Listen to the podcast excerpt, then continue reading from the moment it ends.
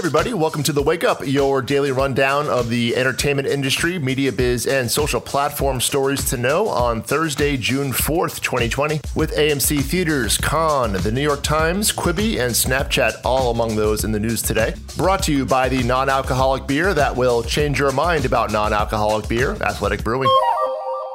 And HBO put out a second trailer for their new Jordan Peele J.J. Abrams series Lovecraft Country, but I'm still not entirely sure what's uh, going on there, so check it out for yourself. The link is in the show notes. And now over to Hollywood. The largest movie theater chain in the U.S., which is owned by a Chinese company, uh, AMC Theaters, had their quarterly earnings call yesterday, and it was about as positive as you might think. They expressed, quote, substantial doubt that they can remain as an ongoing business, uh, losing over $2 billion in the first quarter of this year alone. They said they do have enough cash on hand to reopen this summer or later in the year, but obviously there is no guarantee that large crowds can or will return, or that they'll have enough product from the studios to uh, make their business work financially. Oh boy, well, that trailer sucked. Even though the Cannes Film Festival isn't happening this year, they still released a list of 56 movies chosen as official selections if the festival uh, would have happened. But the films can use the designation in trailers and marketing materials going forward. The uh, BAFTA TV Award nominees also were announced this morning. I'll put a link to both of those in the show notes for those inclined. Freeform's marketing head Tricia Melton is following her boss Tom Ascheim over to Warner Media to become chief marketing officer for their Cartoon Network, Adult Swim, Boomerang, and Turner Classic Movies networks. Ascheim is moving over to Warner to lead the channels at the end of the month. The CW added one more gently used TV series to their fall schedule. Uh, seriously, who thought of that term? Uh, anyway, this one stars McDreamy, although he'll always be Ronald Miller to me but I'm sure he still puts uh, Patrick Dempsey on his tax return. Anyway, uh, the show is a Sky Italia series called Devils. It's set in the world of international finance, and nothing says the CW like an international finance thriller with a star in his mid 50s. Uh, anyway, that'll air on Wednesday nights this fall. Next up, the media biz and social platforms. With an uproar at the New York Times, austerity measures at Quibi, and Warner Music Group's Russian billionaire owner now has uh, more billions. Well, good to see someone finally catching a break. Uh, oh, in today's pop quiz. When did McDreamy leave Grey's Anatomy and how long was he on the show? The answer after a message from our sponsor, my favorite non alcoholic beer, Athletic Brewing. And the question may come to mind uh, yeah, okay, when the hell would I want a beer with no alcohol in it? To which I'd answer, it's the perfect drink for your working at home lunch. Think about what you usually drink with lunch. I'm guessing it's either a kind of boring bottled water or flavored seltzer or something diet with a bunch of ingredients that give you nightmare flashbacks to uh, high school chemistry, or something full of sugar like a sweet tea, sports drink, or a soda.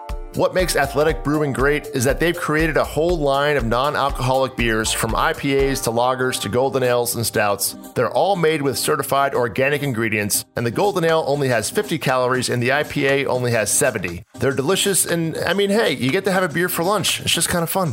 Best of all, they ship to all 50 states. Go to athleticbrewing.com slash shop, and you get free shipping when you order two six packs or more. And they're now donating 10% of all online sales to the Restaurant Worker Relief Fund. Look, we could all use something fun and new in our lives that's uh, actually also delicious. Athleticbrewing.com slash shop. The link's in the show notes. Go check it out today.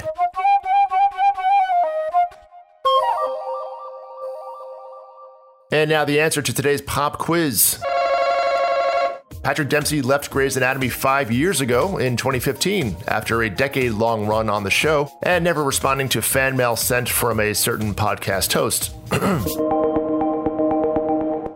now over to the media biz and social platforms.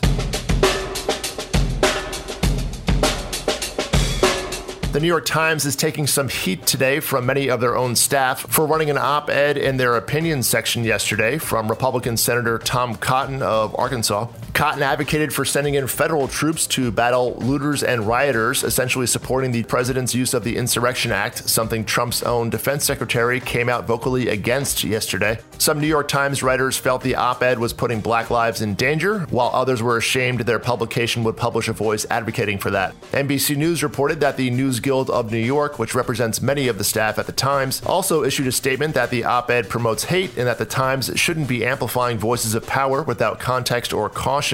The head of the New York Times opinion section issued his own statement on Twitter saying that the section owes it to readers to show them opinions they may not agree with, especially when held by people of power in our government, adding that the fact that a U.S. Senator would make a statement that is so dangerous is all the more reason for it to be known and debated. The Times also published a letter from a reader that heavily chastised them for publishing the piece.